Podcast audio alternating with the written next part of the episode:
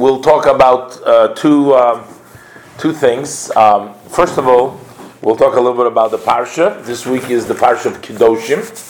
Uh, it says that the uh, verse says that Kedoshim Tihiyu, that we must be holy. Holy actually means we must be separate. Separate. Something which is holy means that it's separate, that it's distinguished. It's it's either in a higher level. Sometimes actually could be mean also in a lower level, but it's separate. So the Jewish people need to be separate, distinguished in their uh, the laws that apply to them, and that makes them holy. That makes them uh, a special nation, as God says, "Kikodosh ani," I am holy. So He wants us, His people, to be holy. That we'll talk about that. Also today is the second day of ER of the month of ER, and on this day, on, in 182 years ago, is the birthday of the Rebbe Maharash. Maharash stands for Morena Rav Shmuel. Shmuel, he was the fourth Rebbe in the line of the Chabad Rebbe's. So it started off with Schneur Zalman, the first one. Then it was his son was Dov Ber. Then it was his son-in-law, no Menachem Mendel. It's interesting that this third Rebbe, Menachem Mendel, the son-in-law, was also married to uh, Chaya Mushka, which is the same as the, our Rebbe. His wife was also Chaya Mushka, Menachem Mendel and Chaya Mushka. It's exactly the same. And you have a Mushka too. Yeah, we have Mushka too, right? And you also Have have a what? men- a Mendel. And Menachem Mendel too. Malcolm Mendel, a Yeah. grandchild, right? Well, it it so happens that my um, my uh, my um, uh, Excuse me. yeah. May I have your tea bag? I don't need it strong, just a little bit. You sure? I'm very sure. my um, It's green tea. Sure. uh, my grandson. Oh, okay. Hi. My grandson, um, his his name is also Menachem Mendel, but his parents are that's my son, and his wife is Levi Yitzchak and Chana, which is the same as the Rebbe's uh, parents. Oh, the Rebbe was Menachem Mendel, the son of Levi Yitzchak and Chana. That was his mother and father. So my grandson's mother and father is also Levi Yitzchak and Chana. But anyways, uh, he had the the third Lubavitcher Rebbe. He had four um, four sons. He had, I mean, seven sons. He had. And all of his sons were great leaders, and many of them became uh, admurim. They became like rebbes, leaders of communities. But his seventh and youngest son became the next Chabad Rebbe. So Shmuel, Rebbeinu Shmuel, he was the fourth in the Chabad lineage. He was the youngest son, but he took over Isn't that unusual? Yes, it is unusual. And first of all, um, A cold drink. a- apparently, the others, even during their father's lifetime, have moved to other communities and they have undertaken leadership over there. Either because they married into other families, which were other admurim, or because um, their father instructed them to go ahead and uh, and do that. Apparently, I think I'm not 100 percent sure, but I think when the father passed away, the Tzemach Tzedek, the third Lubavitcher Rebbe, he was probably the only one at the time that was Available? in he was in he was in Lubavitch and he was there and he was meant to be not only that but he was a, a very uh, brilliant and a very special uh, and a righteous and of course a rebbe which is a very high level and it turned out that that was meant for him to be the one to follow and be the fourth Lubavitch Rebbe but his birthday comes on uh, the second day of Iyar. The second day of Iyar, you know, we do the Sfirat Omer every day, so we do a special one of the uh, midos, uh, one of the um, uh, attribute virtues, attributes and virtues. Uh, so we, we go through uh, seven times seven uh, kindness, strictness. Then there is the the uh, third one is called Tiferes, that's beauty. And the reason why it's called Shana talks about it. the reason why it's called beauty is because it's sort of a combination of chesed and gevura together. So Balance. it's it's balanced. It's balanced. It's like colorful. It's like more. It's not just black. It's not white, but it's a mixture. So you have a mixture of color. It's called tiferes that makes something beauty. And on the second day of Iyar, we do tiferes, shebi tiferes. That's beauty of the beauty. So in other words, it's the essence of beauty. So uh, one time, the kids used to be tested by uh, their father, the Tzemach Tzedek. They used to come from from the yeshiva when they were young. They used to come from the class. They would be tested by the Rebbe. And one time, he tested the Rebbe Maharash, the Rebbe Shmuel. He tested him when he was a young uh, when he was a young boy, and he was like did outstanding. He answered all the questions and he gave. And the teacher was there at the time that the Rebbe was testing him, and the teacher says, "Ah, he's doing well. Huh? He was like very, very proud of his student. good Russia. Uh, good, he was very." So the father said, "What's the big surprise? Tiferes Shebi Tiferes does well. It's to be expected because of the day that he was born. Tiferes Shebi Tiferes, beauty, beauty. It's to be expected for him to do well. So nothing. There's no big surprise over here. So, so anyways, um, he was um, um, a lot of the stories go around about the Rebbe, but one of the things that he said was, and we'll talk about it later by the end of the class. One of the things that he said was, um, and we'll tie it in a little bit to the parsha, hopefully, if we can. One of the things he says is, and that's what he's known. He says, the world says. That's where he started this tape. He says the world. The world says. What does it mean? The world. I mean, the conventional thinking, basically. That means the world says, look, if you can't go underneath, because you know you have an obstacle, say. So the first thing is you go underneath. So the world says if you can't go underneath, then you go over the top. So you know, first you try to squeeze through underneath, and then you go up. But I say, come on in. But I say, says the Rebbe. He says, no, just go. Just go over the top. In other words, go out of the box. Don't even uh-huh. try to To begin with. to begin with. Oh, Lachatchila ariber. Mm-hmm. To begin with, you should go over the top. So he he was known as the Rebbe of Lachatchila Ariber, which means you go on a you know a bigger scale or think out of the box. You know, just do things on a grander scale. And matter of fact, also as the Rebbe, he's um, his demeanor and his presentation was always on a wealthier way. Some of the rabbis lived more uh, on a uh, more modest way to say, a more simpler way, and he was more expressive and. And somebody once had a criticism: Why does the Rebbe have to live in such a way? And so the other said, the answer was, "Who do you think?" Ah? Huh? It was Tiferet. Tiferes. Oh, that's a Tiferes Tiferes. That's right. Exactly. So, but he said, what do you think? What, what, why is gold and silver? Why was it created in the world? For the goyim, it's created for the Yidden. So they should use it in the positive way. But anyways, we'll talk about it a little later. But today, But that's like we'll an start- approach to life. Yeah. Like when you have a challenge, the kids will always say, just don't get depressed and don't think, okay, how am I going to squeeze by? Just like Go for it. Go for it. Right. Which Rebbe were you referring to? The Rebbe Maharash, today's his birthday, Rebbe Shmuel. So number- now, what? Number Four. He's number four. Name Shmuel. And actually, the name Shmuel, they asked once, the Tzemach Tzedek is the one that gave him the name Shmuel. So he says, why Shmuel? There's no Rebbe's name. Who, who's he named after? Shmuel. Doesn't seem like we have a son who's named after, you know, Baruch Hashem, when Hashem gave us our seventh son, we had all the Rebbe's covered. we had one, we had one Rebbe. No, actually, the previous Rebbe's name is Yosef Yitzchak, but we named our oldest son Levi Yitzchak.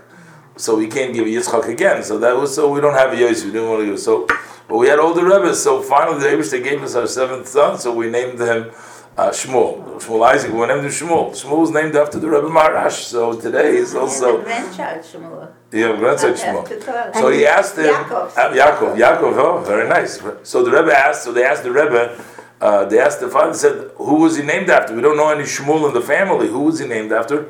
Perhaps after the prophet Shmuel, after Shmuel Hanavi. And the Rebbe, he said, no, he says, he named him after a water carrier in the city. I forgot which city it was over there. He named the city. It was like a simple water carrier, but he was like a hidden tzaddik, and he was a great. Yeah. Yeah. Tell you, he was a great tzaddik and he was a disguised tzaddik. So, I mean, the Rebbe knew who he named him after, after the great, uh, after a great man. But in, in the olden days, there were a lot of great tzaddikim that didn't uh, show what they really were, and they did it in a very modest and a very hidden way. So people didn't know. So the Rebbe gave a name after that that water carrier. But in any event, so but actually he's also related to Shmuel. He had a short life. Um, I think Shmuel Hanavi it says lived for fifty-two years. I'm not, I'm not- I don't want to give the numbers because I have to look it up again. I'm just talking out of What memory. years it was the process? This is hundred. and I just tell you, he was born hundred and eighty-two years ago. Tav Kuf Tzadik, 182. 180. Almost 200 years ago, 182. I think it's 1841 or something like that. Uh, about 1841, something like that. So, in any event, um, so we'll talk about it later. But first, let me talk a little bit about the Parsha, um, about this week's Parsha. So, there's a very, just an interesting verse in the Parsha, which um, is a basis. It just gives us a. Um, Rashi says in the very beginning that this particular uh, section was given while all Jews were assembled. Some of the the general way, the way the Torah was transmitted, God spoke to Moshe, and then Moshe would call in Aaron and teach him first, and then Aaron would sit next to him. Then Moshe would call in Aaron's sons, and then teach it again. That would be a third time, and they would sit next to him. And then he'd bring in the elders uh, or the leaders, the Nesiim, teach it again, and then he would teach it to all Jewish people. Presumably, I don't think that everybody packed in at the same time, maybe over several times, not sure exactly, but this, this, this was the general order. So it gave, it went in order of importance, the ones who learn first. That's the way you normally submit it.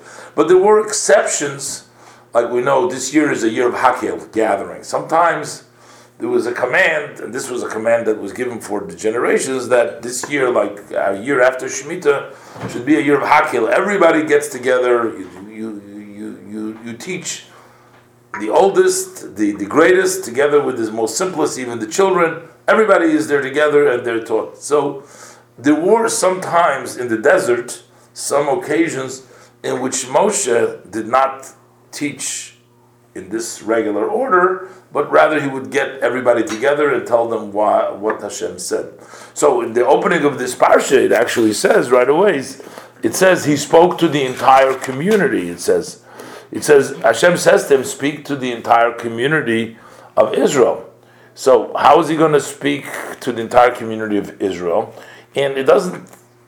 It, must mean something different than usual. It doesn't mean in the regular order because everything was spoken to the entire community of Israel. Eventually, everybody was told about it.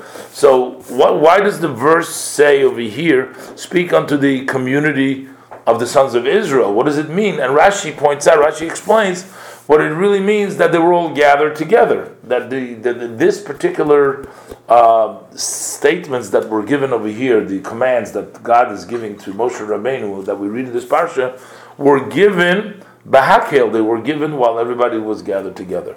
But Rashi says, why? Why is this? Why was this different? Why is this parsha? Why is this different than everything, the whole other Torah that's not given in such a way?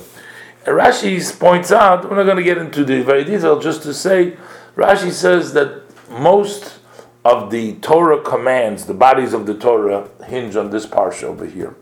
So that means that the following laws that we have here are many and they're important, and this is because of the majority of the mitzvahs of the Torah are in this parsha. It was given in a special way that everybody was hakel, everybody was there, and Moshe Rabbeinu gave it over to everybody together. That's what Rashi says in the beginning. So one of the verses that follow this, in, many verses, many halachas that we talk about here, is all beautiful and we can study everything. But I wanted to stop today at the verse in which it says in the um, um, over here it says. Um, I'm just looking at the verse over here.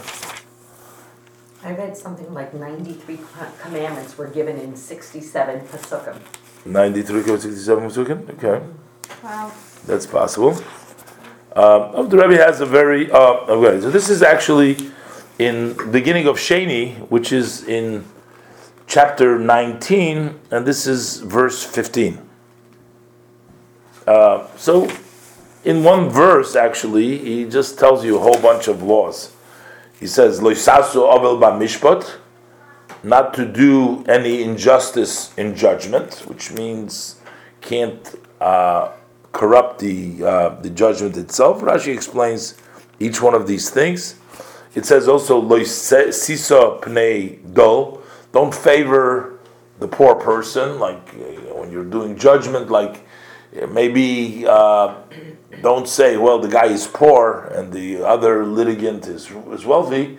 Anyways, the wealthy person should give tzedakah, so why don't I say that the poor person is right and therefore he'll get the tzedakah from the wealthy person to him by just no, don't you can't do that judgment. You're not allowed to favor or give honor to somebody who's a great person in judgment. You cannot offer a seat to one and not the other. You can't. You must. Everybody must be equal. And then it says bitzedek tishpet with justice. Then it says also talks about lashon hara. It says ba'amecha, not to go ahead and be like a peddler. So we're actually talking about a peddler. It calls him. It calls it a peddler or a, a spy, uh, a meragil, uh, uh, because as Rashi explains, why is he a peddler? Because the people that speak lashon hara, what they do is they go into somebody's house and they try to see what is news. What can I go and give over somewhere else? So they go in one place and give over. So they're like a peddler who's peddling, you know, buying stuff, little things here, there, then going ahead and giving it out to other people. And then finally, this is which I wanted to uh, speak about today. It says, "Lo samoit al dam That's all in one verse. All these uh, commands. It says, "Lo samoit." Don't stand. Literally, it means don't stand on your fellow's blood. Lo samoit al dam Don't stand on your fellow's blood. What does it mean? Here, don't stand means don't stand by idly. In other words, don't do not do nothing. Don't do nothing uh, when you see the blood of your friend. Which means, as Rashi explains, what it really means is that if you have an opportunity to save another individual, you can't just turn away and say, I'm going to mind my own business and let the person die. And Rashi actually gives an example over here. And Rashi, what does it mean? Rashi says over here, he gives an example. He says, you can't see somebody dying if you can save him. As for example, let's say he is drowning in the river. And then it says, or an animal or bandits are coming upon him.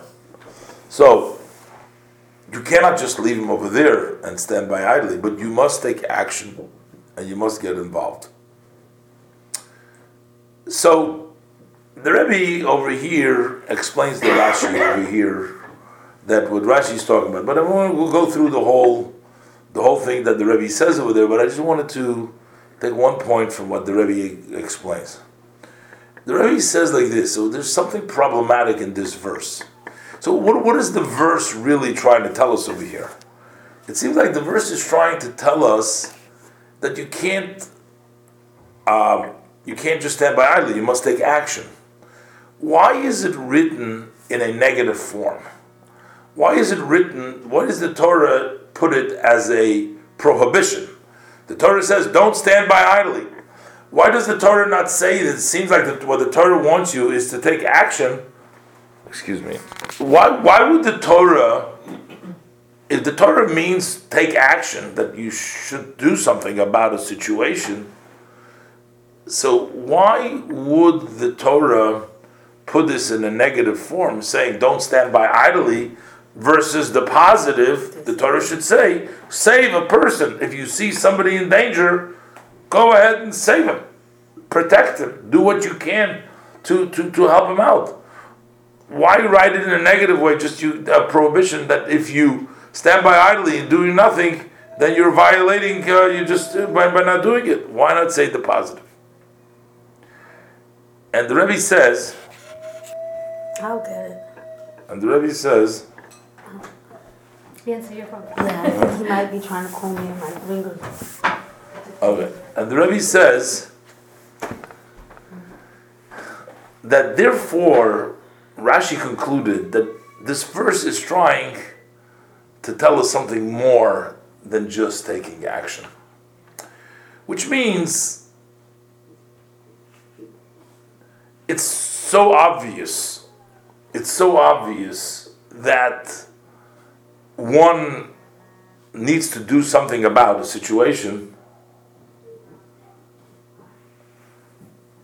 it's so obvious that one can do something, that one must do something in a situation when it can help. Why is it so obvious? Because we find in many commandments before, the Torah even tells us if you see your friend lost an object, you must return the object to him. If you see your friend's uh, he has a load on the animal and the animal is kneeling, you must help him load, the, you must protect. We, we, we see the Torah is concerned not only with the physical well being of your fellow, but even his belongings that you must take care of. You can't just stand, you must help him. There's a positive mitzvah. Hashavas Haveda, helping out the other person. We have all these positive commands before if we are obligated to help another person save his property from loss, from damage, of course we're supposed to help the person himself. If his life is in danger, that we should help them out. That's not even a question. Somehow the verse over here is trying to tell us more than that. The verse is trying to tell us over here, not in an ordinary situation, you should help the other fellow. Sometimes you can think sometimes you can think there's certain situations that you might think maybe I'm not supposed to help. Maybe I'm justified and maybe I have a right to stand by despite the fact that I must help my friend because if my success isn't sure or maybe I'm endangering myself. Maybe how far should I go? Should I go to endanger myself too? The Torah writes it in addition to what we know that you must help your fellow. You cannot just stand by idly when the person is drowning in the river or you have an animal, something chasing him. You can't stand by there and, and, and, and do nothing. Even, even if you may putting yourself in danger. Of course, it has to be logical that you can save him. If there's nothing that you can do to save him, or it's not even a good chance that you can save him, there's no point in putting yourself in danger in a case where you're not going to do any good for the other person. But if there is a possibility, a good possibility, that you could help the other person, I mean, if you're in New York City, the police tell you if you see somebody going to rob another person, you stay out of the way, don't come in, don't get involved. Which seems to be the opposite because you say you might get hurt.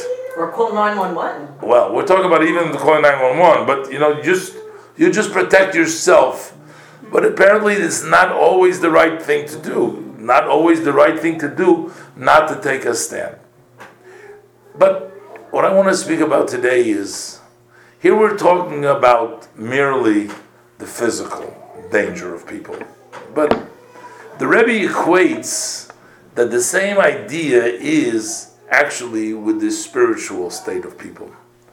So many people, or even religious people, even holy people, people that serve God. They go to synagogue three times a day. They learn Torah. They study. They spend a lot of times, but they don't make it their business to get involved with what's going on outside of them. They only they they they make sure that they, their children, their environment, they make sure that they should be doing the right thing, be close to God. They do all the mitzvahs. That's all what they care about. But they don't involve themselves with other people that are drowning. So there are people, there are Yiddish people who are not drowning physically, but drowning spiritually. There's a lot of Jewish kids, there's a lot of Jewish people who don't have any uh, attraction or any connection to Yiddishkeit, to, to, to Judaism, to, to, to, to anything, to God, to, to, to, to mitzvahs, to our heritage, anything belong. They have no attraction, they have no connection over there.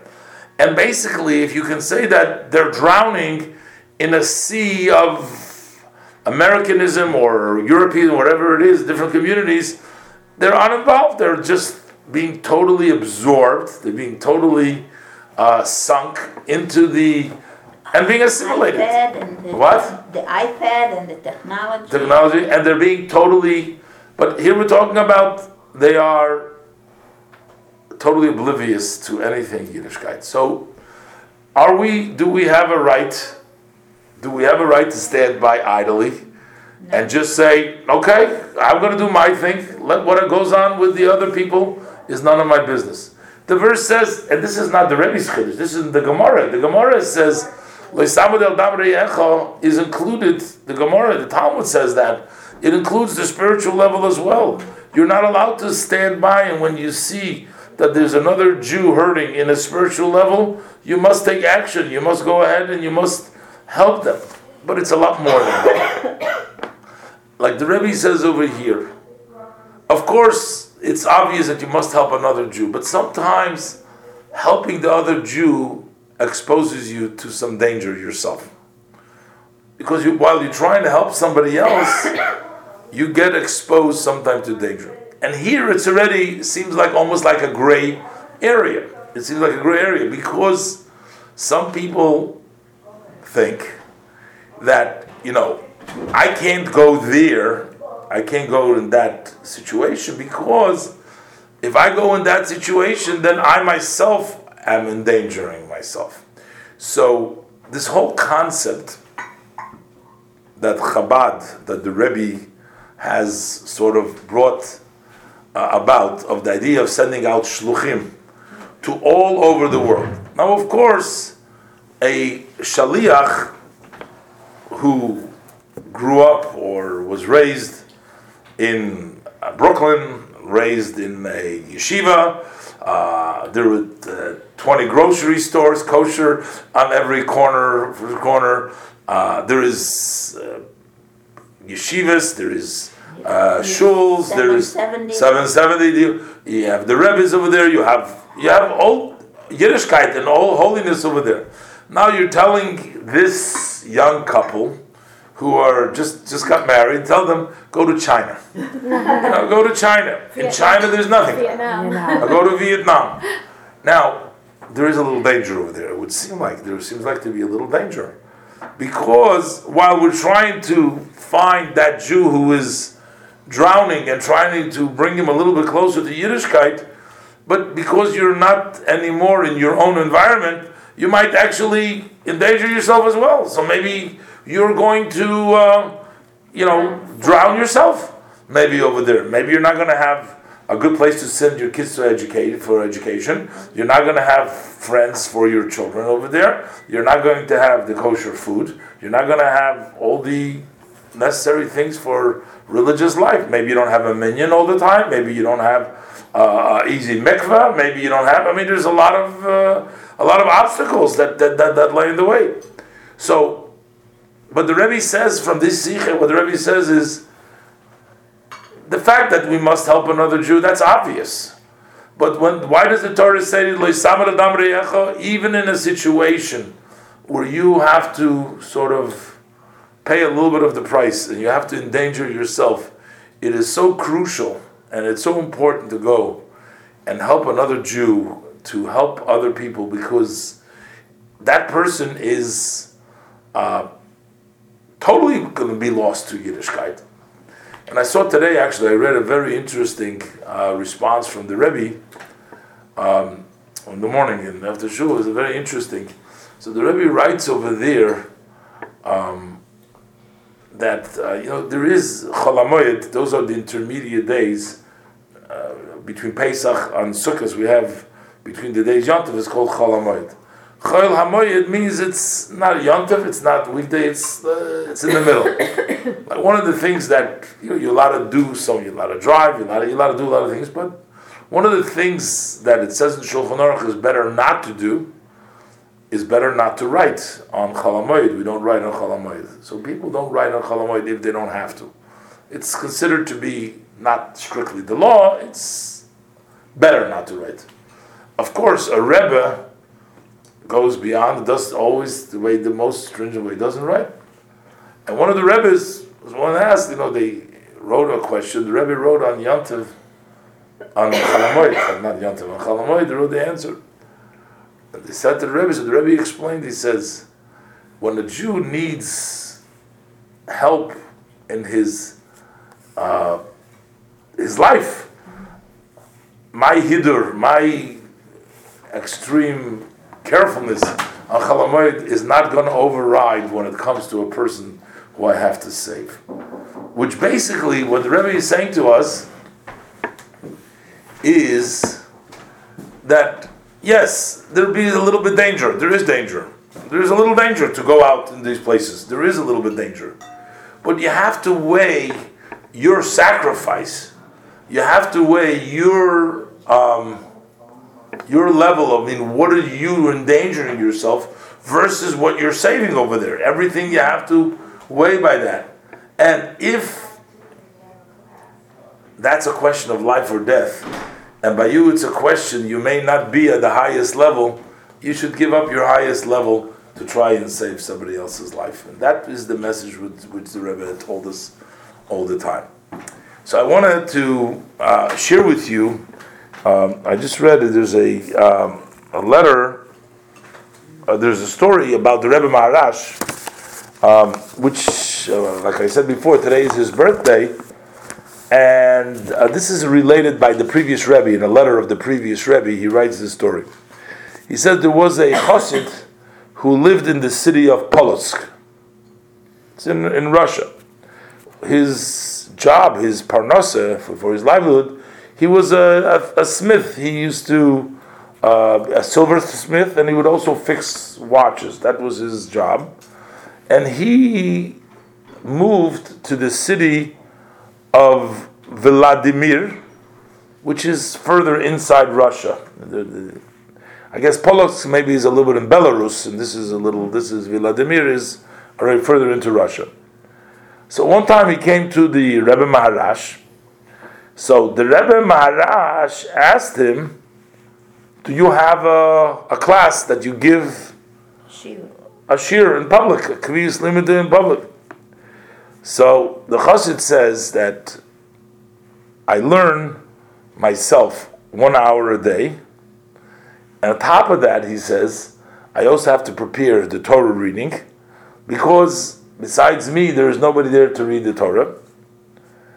And he told the Rebbe, and he says that the people of the city where he lives, in this Vladimir, are very simple, totally ignorant people.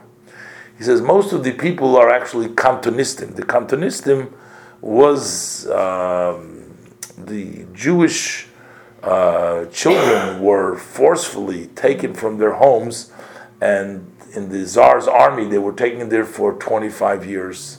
And you know, a lot of these children uh, came from very religious homes, but after 25 years, they knew they were Jewish, and a lot of them had great Mesiris Nefesh, but of course, they weren't uh, versed in the Yiddishkeit and in the in the Lachas. So he says, and so he says mo- most of them are these Cantonistim, and some of them are Uh, you know, we're all we're in the army of the Tsar Nikolai, and basically they speak Russian. They behave just like their Russian uh, uh, neighbors. He says, by and large, they don't even know how to pray anything. They just say Amen. That's it. He's with great difficulty. He makes the blessing for the Torah with them. So that's when that's those are the people that he's with. So the Rebbe asks him, "So what are you doing in such a city? Why did you leave Polotsk, which is a Jewish, big Jewish city? Why did you exchange it with the Vladimir, which is totally empty from people that know Torah and hold uh, hold mitzvahs there? Why did you move?" So the Chassid said, "I came there." because of my occupation. Because since I'm a smith with silver and golden vessel, I also fix clocks, uh, watches, and of course, he says my heart aches terribly that I exchanged it for my place of birth of Polotsk, which is full with students of Torah and God-fearing people. And there has many two yeshivas, many chadorim, there's many shuls to daven, starting from dawn all the way till midnight. Uh, and I breaks my heart that I moved to Vladimir, which is Vladimir, which is a empty. Well, what could I do? He says, my livelihood over there in Polotsk was very, very meager, very, very small. Couldn't make a living over there. And at the time, I even asked the Rebbe, and the Rebbe agreed and blessed me. And Baruch Hashem, the Rebbe's blessing is fulfilled. I have Parnasa is beautiful now. I have a livelihood. So the Rebbe answered him. The Rebbe Maharash said to him, he says, "You're making a mistake." He says, he says it's not for the physical livelihood that Hashem bring you to Vladimir.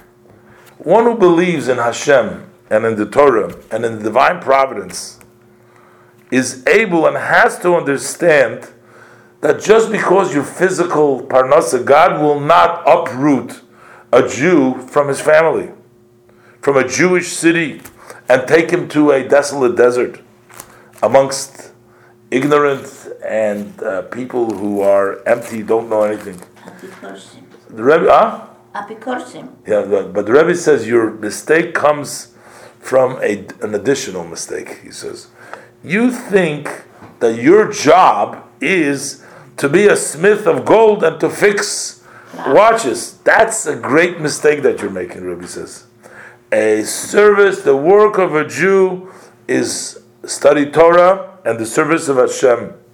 That led you, uh, and that's it. Hashem Yisbarach led you amongst the simple Cantonistim, amongst the soldier of Nikolai, so that you should influence something with Yiddishkeit. That's why you were sent over there. A Jew who thinks that Hashem may be blessed takes a Jew from place to place just because of parnasa, just for his livelihood, is not really believing in Hashem. Hashem doesn't. Hashem, you're lacking uh, amuna because Hashem could feed you in this place. Hashem doesn't have to take you to another place to give you parnasa elsewhere. Hashem could give it to you right here. What's the difference between Polotsk and Vladimir? What difference does it make? The Rebbe says, I blessed you that you should be successful, but a blessing helps when you work. But if you don't work, it says the blessing cannot help. So basically, the Rebbe is saying to him over here is when you come to a certain place, God sent you there. Even though you had your own reasonings for going over there, that was only, those reasonings were God's ways of saying to you, I want you to be there. But then you have to come to the realization that. Um, God wants you there not because to take your parnos over there, but God wants you there to do something to there, to influence, to do something, to accomplish something, do something positive, something about Yiddishkeit. That's what is Loy Samid Al Dam Reyacha. I just wanted to conclude with a story with the Rebbe. Um, a story with the Rebbe, um, which I remember when I was a, a, uh, a child. Uh, we talked about the pre the Rebbe Maharash was Lachatchila Ariber. He goes over. So this is a story. Um, I don't. I wasn't at the actual story time. I was there, but I, I didn't go along. I don't believe so. I must have been a kid of about nine years old at the time. This was in in 1960, uh, 1966. Uh, yeah, I was 10 years old at the time. It was nine. We give away my age. But in 1966, it was uh, at that time. You know, on Rosh Hashanah, you go for tashlich. So this is the story. So there's a a, a gentleman. His name is Rabbi Hecht, J.J. Hecht. Yaakov Yehuda Hecht. He was a very big activist, and he did a lot of a lot of. He ran the camp. Actually, the Rebbitzin went to his camp over there. He ran the, the parades. He ran. He was energetic, full with energy, full with full with uh, life, and uh, he did lots and lots of stuff. My parents, when they came from back then, he helped them get into the United States, get them the visas. He was involved with the politicians. He did a lot, a lot of different things. As a matter of fact, I also asked the Rebbe a question once. Uh, uh, a cousin of mine, my father's brother's son, wanted to immigrate after they started coming from Russia. He wanted to immigrate to the United States, but the government wouldn't let him in. They wouldn't give him a visa. He wanted to come to the United States. They wouldn't give him a visa. And um, you know the reason was they said that he collaborated with an agency of his. That was the official reason. It wasn't a communist or anything, but who knows? But the bottom line is, I asked the Rebbe. The Rebbe told me to go to Rabbi Hecht. The Rebbe told me. So I'm saying, so Hecht was a very, very big activist. So the story goes uh, that he went once before Rosh Hashanah that year. A fellow comes over to Rabbi Hecht and says, Rabbi Hecht, he says, we have a shul, but we don't have somebody a chazan, somebody to lead the services. We don't have anybody to blow the shofar. Please come and to our shul, and you'll blow the shofar, and you'll you'll you'll you'll lead the services. So we'll have we have a big minyan over there, but nobody can do it. So he says, no, no, no. I Rosh Hashanah I dam with my rebbe. I don't want to go anywhere. But they said they pleaded with him. He said, look, what are we going to do? We need, we need, you need to come with us. So he sort of agreed, and he wrote the rebbe a note. He said to the rebbe, I really wanted to be with the rebbe for for Rosh Hashanah, but this is the situation. He wishes the rebbe uh, a good year, and he says he's not going to be able to be with him. that year, Rosh Hashanah. I mean, I think it was the first. I decided to check it out if it was Shabbos or not. But on Rosh Hashanah, that that particular year, the skies opened up. It was pouring buckets. It was just like impossible. You couldn't get out into the street. And today they built uh, a well with fish right next to 770. That's the headquarters. So they had uh, place to go tashlich. But in those days, they would go to the botanical garden. Those who know where 770 is located, you go all the way down Eastern Parkway till the Grand Army Plaza. Over there, there's the botanical garden. Over there, there was a pond, and over there, there was fish. That's the place where they went for tashlich. That's where everybody went for tashlich. And they'd have the police protection. We'd get things thrown from the windows. The, you know, we had already problems then from the various different. But they had two police walking. I remember that picture also. Two tall police walking next to the Rebbe, and the Rebbe walking, leading the procession, and all the Hasidim were walking behind the Rebbe on the line. And this time it's buckets, buckets, buckets. But nothing's going to stop us from going for tashlich. The But you can do tashlich until I think the first day is Sukkot. You could not lachatchila. That's if you didn't do it, you could. But no, that's not the right time. The right time is doing it Rosh So it's They didn't want the excuse. Rebbe. The Rebbe. The Rebbe was going in there and everything. In the meantime, at the at the um, at the botanical garden over there, the guard who was there in charge, was sitting there. It was it was a Sunday actually. So I'm, I'm going to think that it must be the second day of Rosh Hashanah because lo ADU Rosh, so it couldn't be. So it couldn't be the the uh, the so, so, so it must have been. So it must have been. It was the second day because when the first day is on Shabbos, you go on the second day. It must have been like that. So it was a Sunday. That's what I, I remember. I remember it was a Sunday. So uh, the guy was sitting there. He says nobody's coming. It was empty. Nobody did. This rain. He closed it and he went home. He closed the gate. He closed the gates and he went home. And meantime, the Rebbe comes at the end. What do we do? We can't get in. The gate is closed. So before anybody can say, he doesn't. The Rebbe climbs the gate, jumps over on the other side. Of, and the Rebbe was already in his mid sixties already then. You know, climbs over the gate and goes over the other side. He goes to the other side. He turns to the Rebbe, no. so everybody, you know, the old people, they pushed him over. He was so you know, going over right? in the pouring rain, going over the gate. You know, everybody there. And Okay, so they went over the gate and they went inside. Uh, okay, by the way, out already they opened up somehow. The gate was opened up. I'm not sure exactly how they did it, but it was open for the way back. Okay, and they went back. So this was the Lechatchila Ariber, and sort of the Rebbe led the way. Everybody was like, one, two, three, the Rebbe climbed over.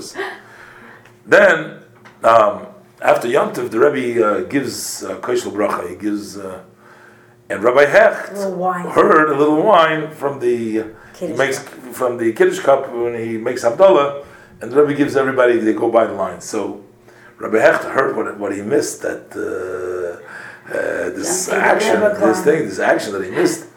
So at least he wanted to get back in time so he can have a little wine from the Rebbe what the Rebbe was distributing. Uh, so he quickly comes back and he makes it. He comes to the Rebbe and he says, he says uh, when I went by the Rebbe, he says to the Rebbe, Rebbe, I, I hear that I missed uh, major action. What was going on over here? The Rebbe said to him, "It's your note that you sent me before Yontif that gave me the koyach to, pray, to jump over the, the, the fence." The Rebbe told him. But the fact that he did that, that's what he told. That's what the Rebbe told He him. said that you stayed with the people. Exactly. Yes. So, anyways, um, so this is a Lachatchila Ariber. It's to tell us that, you know, sometimes we can do more than we even imagine that we can do. we just got to go for it. So, hopefully, we have to go for it. All right, leave it.